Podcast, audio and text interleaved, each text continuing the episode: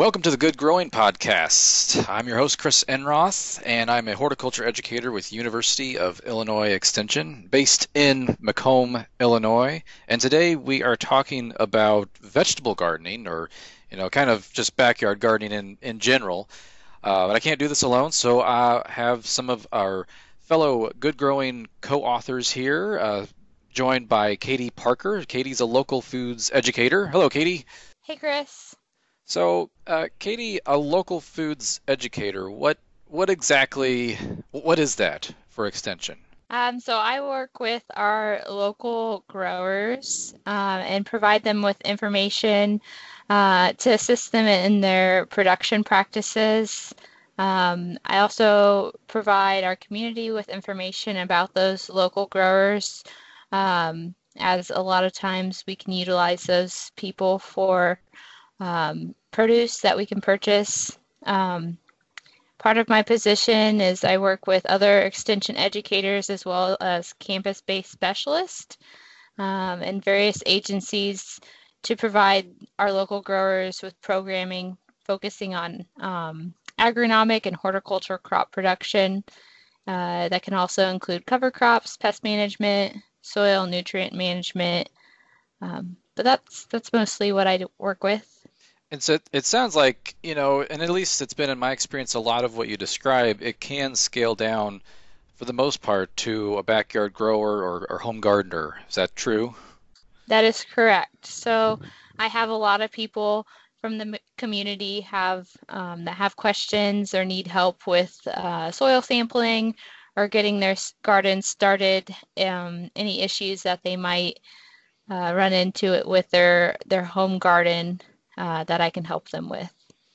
And uh, let me ask you here, since we're trying to target specifically vegetable gardening today with this episode, uh, what's your favorite thing to grow in the vegetable garden? Oh, that's a difficult one.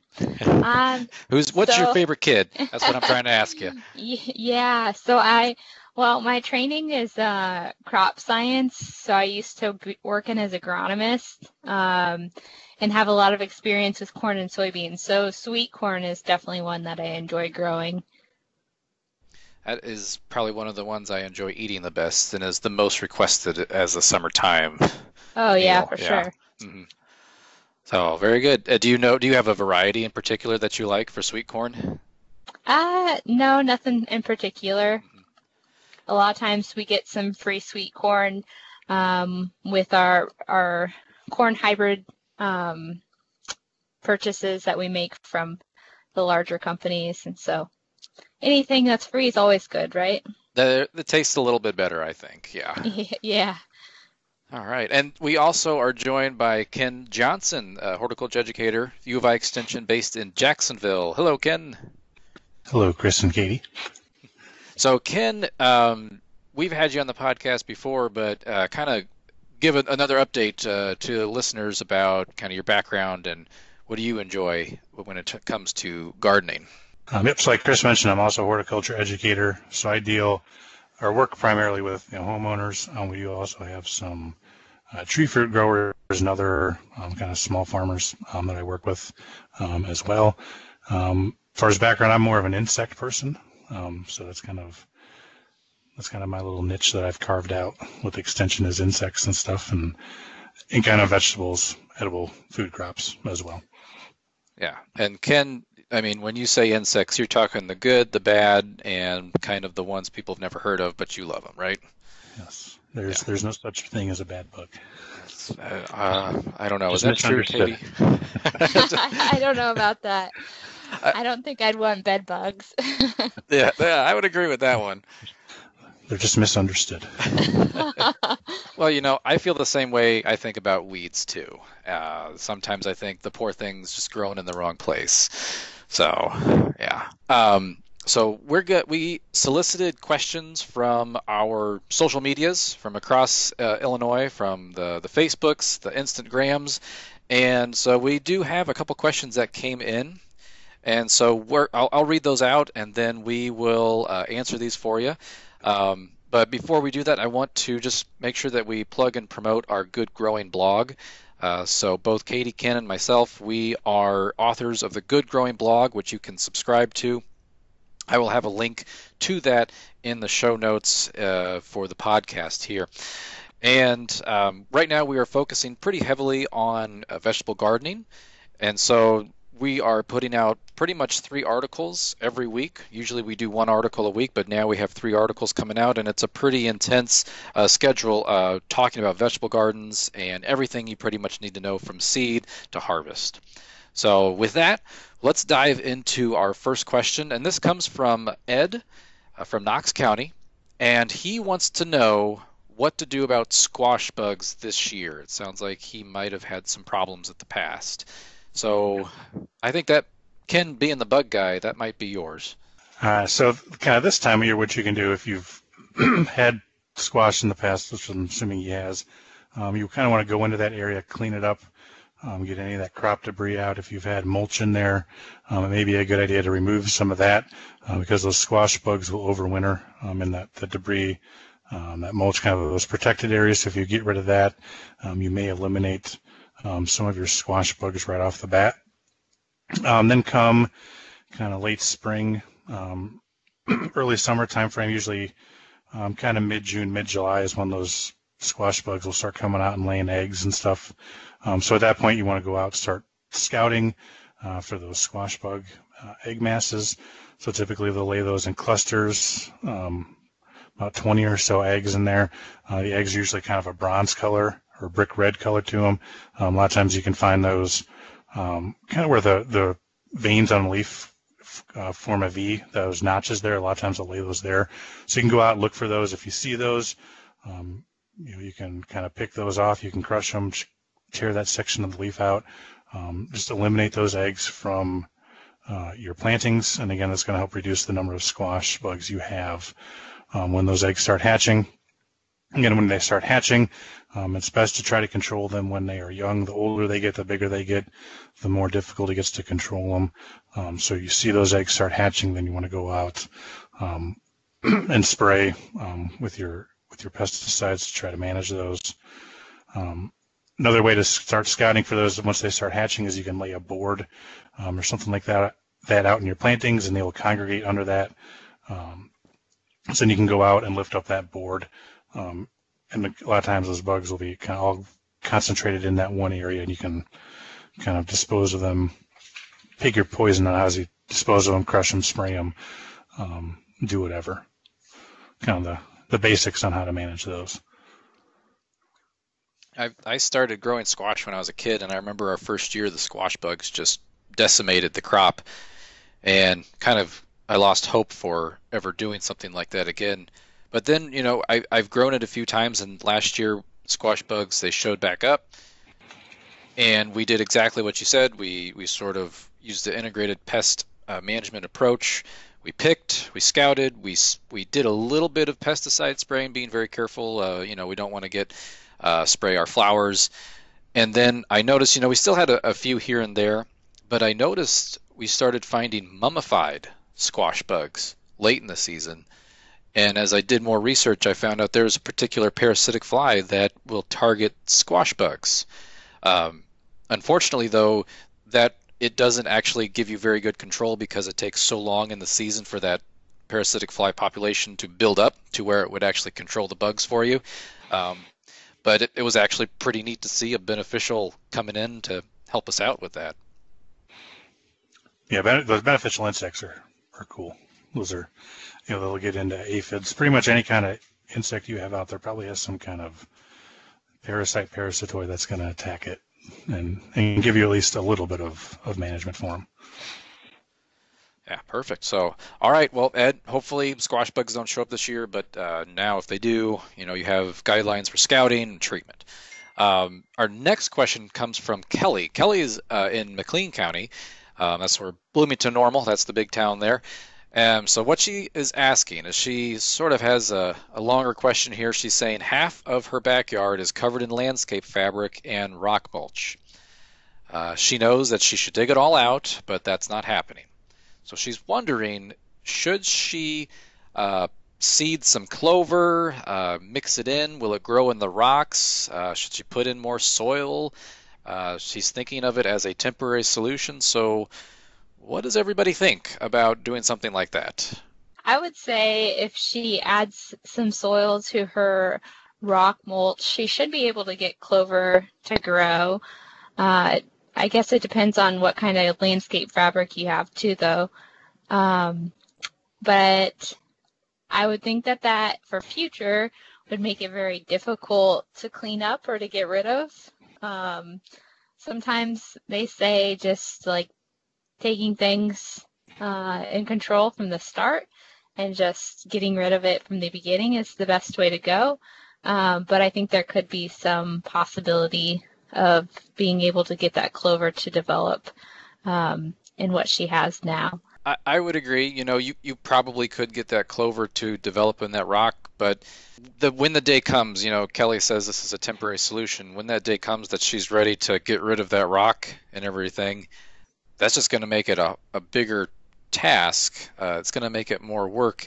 Uh, I, I've had a backyard with with rock mulch, and underneath actually they put plastic, and it was too big of a chore to do in one weekend, and uh, we pretty much chunked it up into sections, and we did it bit by bit, and we kept the other areas weed free in the meantime. Um, and then our ultimate goal was to use that rock to then create a nice little dry creek bed in our backyard as a temporary solution, maybe would work, but I think you're going to be adding more work in the long run when you actually decide to dig out all of that landscape fabric and rock mulch.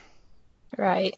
It all doesn't right. sound like a fun project, that's for sure. No, no.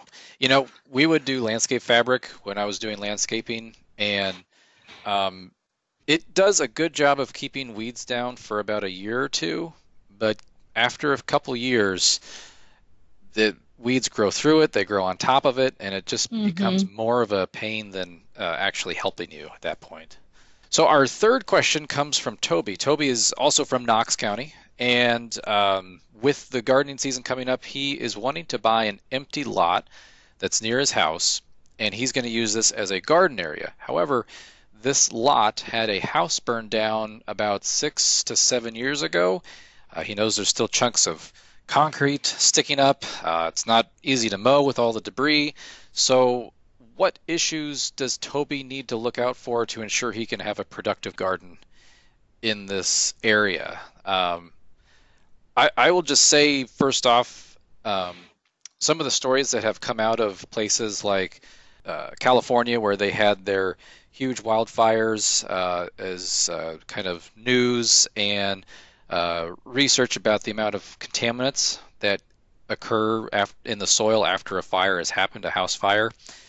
And I think for this question, Toby, we would just assume that your soil is contaminated right off the bat because of everything in a house that can burn, all of the chemicals that are, you know, in TVs, uh, everything from cooking ware, which might contain things like lead or mercury. Uh, you know, so there's a lot of different chemicals that could be there, and there's no way for us to know exactly what exactly could be in the soil. So I don't know, uh, Katie, Ken, what what else do you think? There's definitely soil tests to see what levels of those contaminants are in the soil. Uh, so if he was really adamant about growing a garden there, he could do that. Um, but yeah, I would say you definitely need to do some research before growing food that you're going to eat in that area. And with all the debris in the, the raised bed option may be the best instead of trying to clear all the debris out and deal with potential um, contamination.